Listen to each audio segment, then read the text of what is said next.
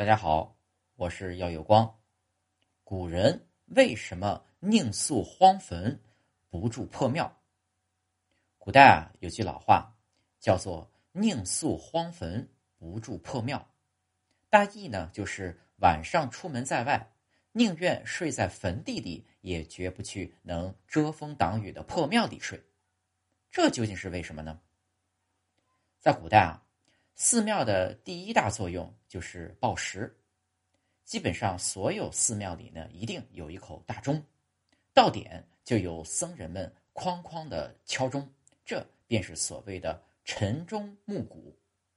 而人是时间动物，早晨在钟声中醒来，吃完饭举着锄头便出门干活，而黄昏时分，寺庙钟鼓声传来，锄头一扔，回家吃饭。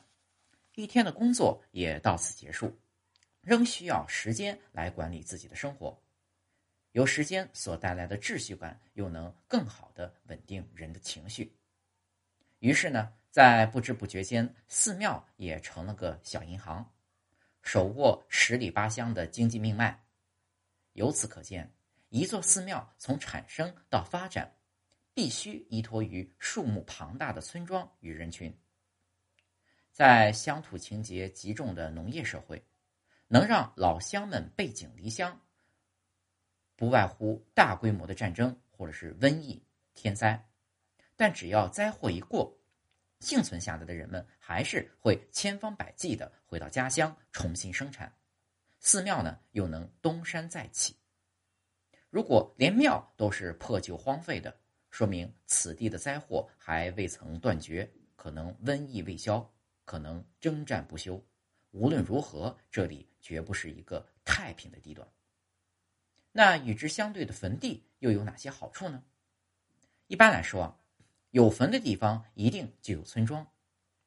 出于对先祖的尊重，我国一直都有为祖先打扫墓地的传统，因而坟地不会离村庄太远，否则打扫起来不方便。再者，寺庙为了自身的发展。一般都是建立在交通要道，交通发达的地方人就多。按照最初的论点，人多的地方就不安全。但坟地不同，为了保证祖宗的清净，坟地肯定修修建在偏僻之地。除了来上坟的后人，并不担心强盗等危险人群，枕着黄钱纸一夜睡到天明，岂不快哉？